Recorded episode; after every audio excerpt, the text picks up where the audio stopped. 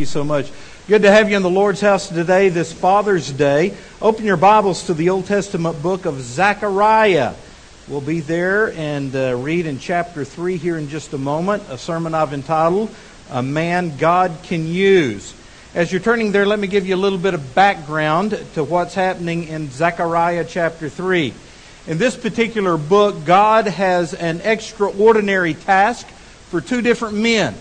First, for Zerubbabel, the governor, and then secondly, for Joshua, the high priest. They would lead the Jews to rebuild the temple, which was, of course, at the center of Jewish life and worship. He also raised up the prophet Zechariah to prepare these two men for what God wanted to do in them and through them. And so here in Zechariah chapter 3, the Lord has a word for Joshua, the high priest, to help him become a man that God can use. So let me begin reading Zechariah chapter 3 in verse 1. Then he showed me Joshua, the high priest, standing before the angel of the Lord, and Satan at his right hand to oppose him. And the Lord said to Satan, The Lord rebuke you, Satan. The Lord who has chosen Jerusalem rebuke you. Is this not a brand plucked from the fire? Then Joshua was clothed with filthy garments and was standing before the angel. Then he answered and spoke to those who stood before him, saying, Take away the filthy garments from him. And to him he said, See, I have removed your iniquity from you, and I will clothe you with rich robes. Heavenly Father, I pray that you would speak to us from your word and uh, challenge us to become the people that God can use, and especially for the men here today. I pray that we would become a man that God could use. In Jesus' name, amen. A man from our church commented to me a few weeks ago that on Mother's Day, we always try to make the women feel good for what they're doing. He said, But why on Father's Day do we try to make the guys feel bad for what they're not doing? And I couldn't answer him that. But, you know, I hope that that's not the case today. Men, I want you to be encouraged today that God does want to use you.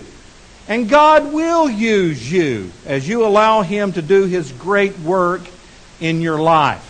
Now, as I look at uh, Zechariah chapter 3, I, I find like six ingredients of, of what God wants to do in a man as he chooses to use that man. And so let me run through these six things. First of all, I see his responsibility. That is your responsibility.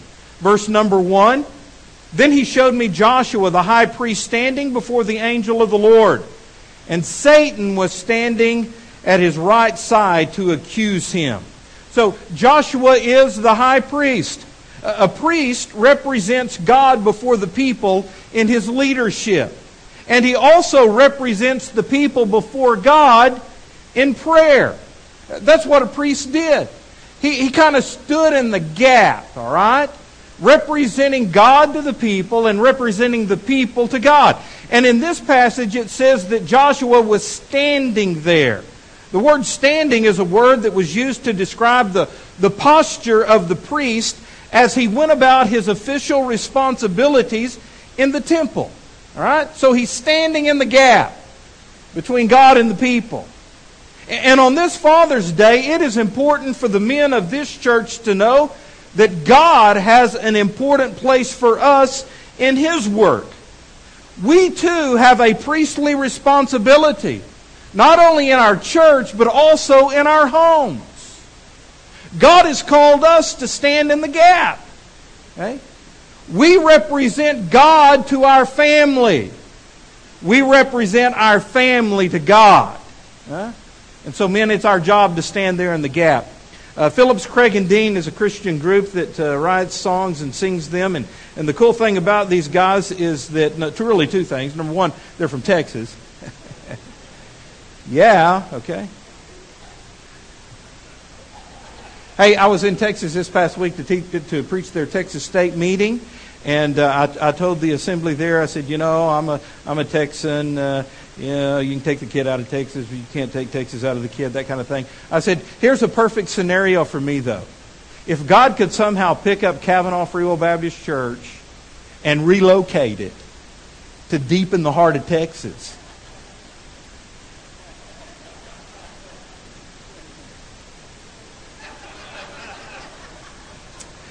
okay, I guess we'll just have to endure each other then, won't we? Anyway, Phillips, Craig, and Dean, they, they, they are from Texas, but they're also pastors. Uh, and they write these great songs. A few years ago, they wrote this song, and here's what the chorus says Lord, I want to be just like you, because he wants to be like me. And he's talking about his son. Lord, I want to be just like you because he wants to be just like me. I, I want to be a holy example for his innocent eyes to see. Help me be a living Bible, Lord, that my little boy can read. I want to be just like you because he wants to be like me. What a great prayer. Because you, whether you like it or not, and whether you realize it or not, dads and granddads, your, your kids and grandkids are looking to you. You are their example. Like Matt said, you are their superhero. And they do want to be just like you. And they're going to pick up the things you do. They are going to emulate you. This past week I was listening to Christian radio in the truck, and, and a guy came on and gave his testimony about how the Lord changed his life. Uh, he, was, he was 15 years old when him and his dad got into a huge argument. I mean, it was just one of those knockdown, drag out fights that turned into a shoving match, and he cussed his dad out and left the house. A couple of days later, his dad had a massive heart attack was in the hospital. He went up there with his brothers and sisters, and all of his siblings came through the room, and they were hugging their dad and told their dad how much they loved him. And he was standing by the door, and when his dad looked over there, he flipped him off. And he had some real anger issues with his dad. Okay? A couple of days later, his dad died. And this young man's life started spiraling out of control. He started drinking, he got involved in girls, got a girl pregnant when he was 18 years old, he got married, had a couple more kids. His life was just, it was crazy. It was a mess. One day he said he got off work and went to a bar, had some beers, and came home, got out of the truck, and he was kind of stumbling around walking up to the house. And there one of his little boys was on the front porch playing with a friend. And he said to his friend, There's my dad, and when I grow up, I'm going to be just like him. The guy said it was like a brick hitting me in the face. I looked at my life and I asked, do I really want my kid to be like I am right now?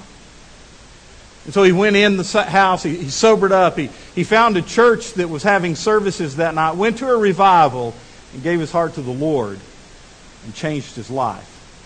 Guys, I'm here to tell you, our kids are watching us, and they're going to become like we are whether that's for the bad or whether that's for the good. So let's give them a good example, all right? Hey, man, let's stand in the gap. Let's represent God to our family and our family to God because that is our responsibility. Uh, the second thing that I see here is what I'm calling his rival. Uh, look at verse 1 again. Then he showed me Joshua and Satan standing at his right side to oppose him, or as the NIV says, to accuse him. So while Joshua was carrying out his ministry before the Lord, next to him stood Satan, the accuser. The word Satan literally means the accuser. And so what this verse is literally saying is this the accuser stood beside him to accuse him. Satan stood beside him to Satanize him.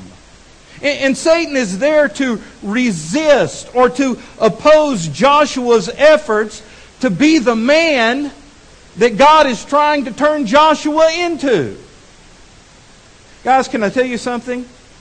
If you think you can try to fulfill the ministry and the responsibilities that God has for you to do without resistance from Satan, you need to wake up. Because just as he stood on Joshua's side to oppose him and to accuse him, he's standing there next to you doing the exact same thing. We're in a battle. it is a spiritual warfare. And as tough as you are, as strong as you are, Satan is stronger than you are. But the greater news is God is stronger than Satan. and God has given us the armor and the weaponry that we need to stand against the devil. Ephesians chapter 6 verse 11, put on the whole armor of God so that you can stand against the wiles or the schemes of the devil. Now, here's an important principle in spiritual warfare. You don't stand against the devil. You can't. You stand strong in the Lord against the devil. Your victory over Satan is only through Jesus Christ. Notice what it says in verse 2. The Lord said to Satan, The Lord rebuke you, Satan. The Lord who has chosen Jerusalem rebuke you.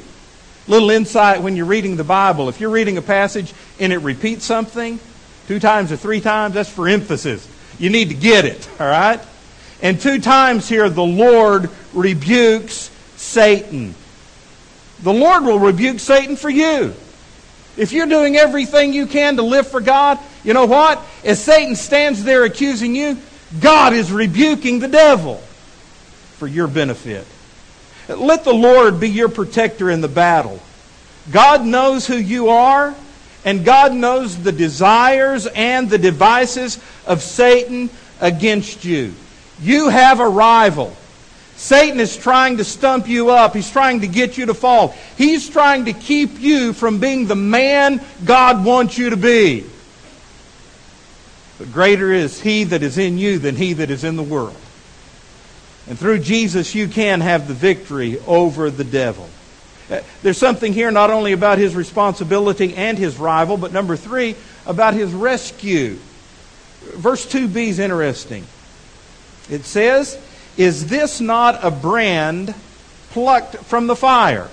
Or as the NIV states it, Is not this man a burning stick snatched from the fire? Uh, let me see if I can uh, explain this to you. Joshua is God's man. But Joshua, just like the rest of the children of Israel, have been rescued by God from Babylonian captivity. They were all taken as slaves and shipped over to Babylon. They were captives in a foreign land. But God reached down and rescued them. Literally, it says that God reached down and he plucked this man, Joshua, from captivity or from the fire for a particular reason and purpose, and that was to be the high priest. So God's rebuke of Satan is based on his rescue of Satan. The Lord rebuke you, Satan, because this is the one I've redeemed. I've snatched him out of the fire. He's mine. I rebuke you. Listen, Satan may accuse you, but that doesn't matter. God has accepted you. And therefore, according to Romans 8 1, there is therefore now no condemnation for those who are in Christ Jesus. We are a brand new creation. We've been created anew in Jesus Christ. God has reached down and snatched us out of the fire. He saved us. Wow, man. Some of you know the name John Wesley. Uh, he, was the, he was the person that God used uh, several years ago to cause a great revival in the world. And John Wesley started the, uh, the Methodist Church. When he was five years old, the Wesley house caught on fire one night. He had a lot of brothers and sisters, and, and all the children were removed safely from the house, but, but little John, he was trapped inside on, in a second story room a farmer from down the road noticed that, uh, that little John was still up there in that second story room and there, there were flames all around him. So that farmer got some of the other neighbors and, and they made this human ladder. They, they climbed on the shoulder of each other until finally the last guy was able to reach little John through the window and pulled him out. When they got him safely down on the ground, they say the house exploded in flames. Throughout his illustrious life, John Wesley referred to himself as a brand or a stick plucked from the burning. He was quoting Zechariah chapter 3, verse 2. He really felt like he had been like a stick plucked from the fire for the special purpose of preaching the good news of God's grace to others. And through the preaching of this one rescued man, hundreds of thousands of people have come and are still coming to faith in the Lord Jesus Christ. So, gentlemen, men, have you been plucked from the fires of hell? Eh, let me, let me just state a biblical truth that, that we don't hear a whole lot of today in a lot of churches. Without Jesus Christ in our life and without forgiveness from heaven, we are on our way to hell. There are no ifs, ands, or buts about it. It doesn't matter how good of a person we are. Without the forgiveness of Jesus Christ, without His blood covering our sins, we're going to hell. You're on your way without Christ. So, gentlemen, let me ask you again have you been plucked from the flames of the fire? If not, good news is you can be today. you can be saved today. Your life can be changed today. God can forgive you today. Put your trust in Jesus. And if you have been rescued by Christ, you need to know that God has a purpose for your life. Just like He did for Joshua the high priest, and just like He did for John Wesley, God has a purpose for you. That's why He's rescued you. All right? Not only that, to be the man that God wants you to be, you need to understand the restoration that takes place. So here's Joshua among the people the Lord had rescued and redeemed spiritually and physically from their captivity in Babylon. But I want you to notice his condition. Verse 3 Now Joshua was dressed in filthy clothes as he stood before the angel. His filthy clothes represented the sin that was in his life. This is kind of a theme or a motif that goes all the way through Scripture, from Old Testament to New Testament. The, the dirty clothes that we wear represent the sin or the filth that is in our life. Even in the New Testament, it talks about having our garments changed. And it's not talking about taking off the outer clothes and putting on a new wardrobe. It's take, talking about taking off the sin that's inside of us and putting on a, a new garment of praise to the Lord. The people needed Joshua's leadership here. They, they needed Joshua to, to be the man that God called him to be. But here Joshua is, standing in his filthy clothes. That meant he had sin in his life. You see, the fact is that Satan had every right to accuse Joshua. What a mess! His life was a mess. And, and, and, so here is Satan rightfully saying to him, Joshua, uh, look at you standing there, all nasty in your own sins. What right do you have to call yourself a priest? A man of God? Satan loves to do that, doesn't he? He is the accuser. Bible says he's even the accuser of the brethren. That is, even, even those of us who have been redeemed and, and are saved, sometimes he can come back and whisper in our ear and accuse us of, of things that maybe were in our past but have been forgiven. I can relate to that. How about you? That's his job, man. Joshua was given a responsibility, a task. The people needed him. They needed his leadership. But he could never be the man God could use unless something happened to him. Something only God could do. And so the words here paint a very ugly picture. Joshua's clothes are more than just dirty. Joshua himself stinks to high heaven. In the Old Testament, the garments of a priest were to be changed often and the body of a priest was to be washed often. All of that signified their cleanness before the Lord, not just physically, but also spiritually. But Joshua's sin and the sin of the entire nation was now obvious. So the Lord dealt with the devil, the Lord rebuked Satan, and now he's dealing with Joshua's own sin. Verse 4 The angel said to those who were standing before him, Take off his filthy clothes. And he said to Joshua, See, I have taken away your sin, and I will put rich garments on you. Really, a couple of important things for us to understand here about the restoring work that God does for us and in us through Jesus Christ. When we come to Jesus and ask for that forgiveness, we are cleansed from all of our unrighteousness. Joshua was told to take off his dirty clothes. And the Lord said, Just as you have taken off these dirty clothes, I have also taken away your sin. That's what God does for us in Jesus. When, you come and ask Jesus to forgive you, that's exactly what he does. 1 John 1 9. If we confess our sins, he is faithful and just to forgive us our sins and cleanse us from all our unrighteousness. We're also clothed in his righteousness. The Lord takes away Joshua's sin, but then he gives Joshua this rich, clean, new wardrobe. And that's what God has done for us in Jesus Christ. Philippians 3 9. And be found in him, not having a righteousness of my own that comes from the law, but that which is through faith in Christ.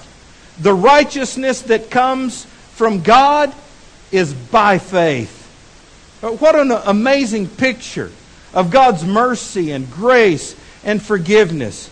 Joshua standing there in the dirty, smelly clothes of his sin, and God comes along and takes all that dirty clothes away from him and gives him a brand new uniform, brand new priestly garments, garments of dignity and glory and righteousness. In fact, Zechariah, who's writing this, is actually seeing this in a vision. And he gets so excited that he bursts out in verse 5. He says, And oh, yeah, put a new turban on his head, too. New hat. Give him a clean ball cap, Lord. Just do the whole thing, man. Make him brand new. Can you see what a great work of God this is? Joshua could not do this for himself. And you, sir, gentlemen in this church, you cannot do it for yourself. Something has to happen in you and for you that only God can do. Then there's something here, number five, about his requirements. Look at verse 6. The angel of the Lord gave this charge to Joshua. This is what the Lord Almighty says If you walk in my ways and keep my command, then you will govern my house and have charge of my courts, and I will give you a place among these standing here. So, a couple of things, two requirements. Number one, he told Joshua, You walk in my ways. And number two, you keep my commandments, or as the NIV says, my requirements. The first has to do with his integrity. You walk in my ways. You be a man of integrity. Okay? Whether people are watching your life or not, you do the right thing because it's the right thing. And secondly, has to do with his ministry. You, you keep these requirements. You keep these commandments. Whatever it is I'm commanding you, you just you do that. You obey that. So as I was thinking about this this week, it, it, it just kind of hit me that little song that we used to sing a long time ago. Trust and obey. That's really what he's saying to him here, isn't it? Walk in my ways, trust me, keep my commandments, obey my word, trust and obey. That, that little song goes on to say, For there's no other way to be happy. You know, I don't know about you, but I, some days I just like to be happy. How about you? Yeah? There's only one way to do that, is to trust and obey man, this sermon is directly to you. And, and, you know, I'm just saying it from one man to another. We can look for happiness in this world. We're not going to find it because it's fleeting. Happiness of this world is kind of like a vapor. You think something's going to bring happiness, you, you, obtain it, but you can't hold on to it. It just kind of goes through your fingers. You, you can't find happiness in this world. It, it only comes from following the Lord keeping the requirements from God, and, and that is to trust Him and obey Him. Finally, there's a word here about his Redeemer. In, in the last few verses of the chapter, Zechariah is, is looking way off into the future, really to the coming Messiah, the Redeemer of all people. Look at verse 8. Listen, O high priest Joshua and your associates seated before you, who are men symbolic of things to come. I am going to bring my servant, the branch. See, the stone I have set in front of Joshua. The Lord says, You men of God, as you live out your life in holiness and integrity, you are a sign pointing to the man of God. You are pointing to the Messiah. Now, the Messiah, as we understand it, was Jesus. In the Old Testament, the Messiah is often described as the suffering servant of the Lord.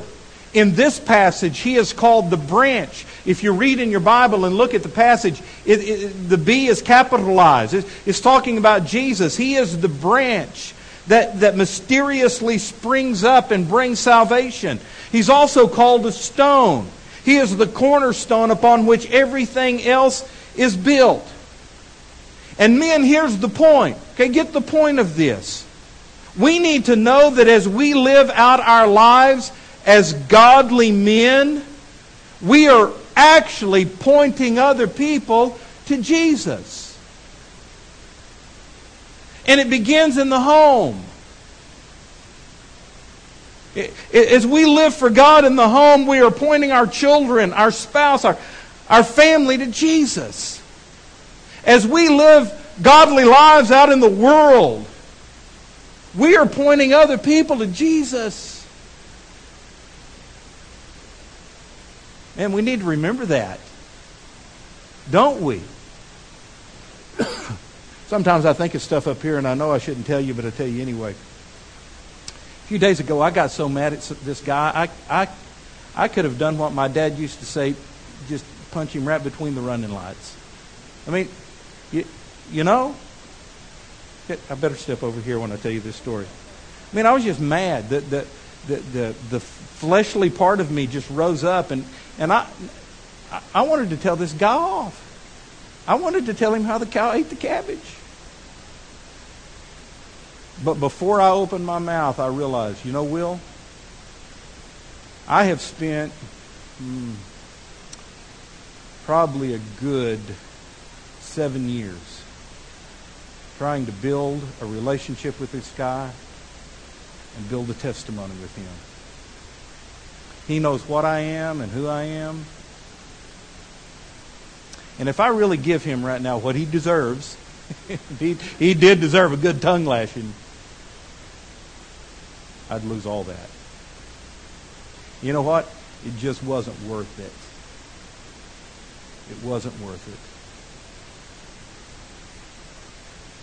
I, need to realize and often remind myself that the life I'm living, just the life I'm living every day, out in the real world, rubbing shoulders and elbows with real people, I'm pointing them to Jesus.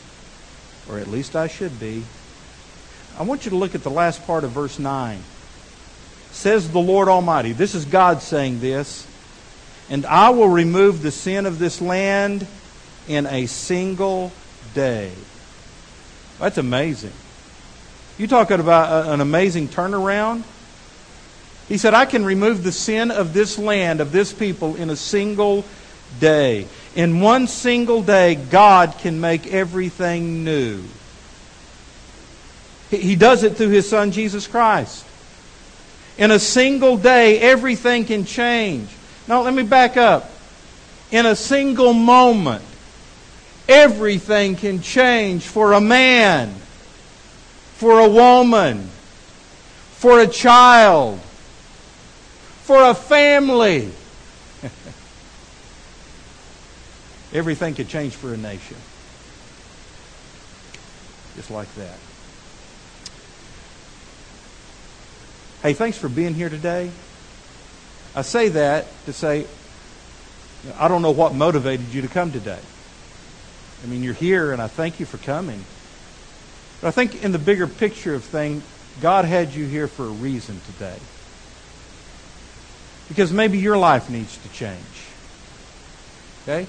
From the outside, everything looks great. I mean, it looks like you got it together. I mean, you're the super cool hero guy, you know. But you know reality on the inside, your life's a mess. You know it's a mess. God's pretty good at cleaning up messes. Today, God can reach down and pluck you out of the mess that you've made for yourself give you a new heart and change your life and turn you into a brand new creation. The deal is, all you got to do is ask Him. He can change you. D.L. Moody was a man that God used in an extraordinary way in the late 1800s. He was both a pastor and an evangelist in whom the Spirit of God had done a powerful work. He said something at one time that's been quoted over and over and over again that is so true. He said, The world has yet to see what God can do with and for and through a man who is fully and wholly consecrated to Him. What a great truth. the, the River Valley has yet to see what God can do in and through and for a man whose heart is totally committed to God. Two nights ago, I had this dream. I told the first service people that, you know, I'm not really in, big into dreams and their meanings because most of the time when I dream, it's because I, I ate too late. you know what I'm saying? This, this dream is very vivid in my mind. Um, I don't know that I'll ever forget it. I don't know what actually was happening in the dream to cause this episode to occur, but here's what I remember in my dream. We, we were here at church, and um, dozens of you, I mean, a bunch of you, men, just you men, came up to me one at a time.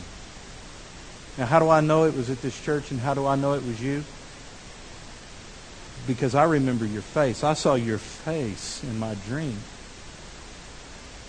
In fact, I'm, not going to do it, but I could go through this sanctuary right now and I could point out the men who, who was in my dream.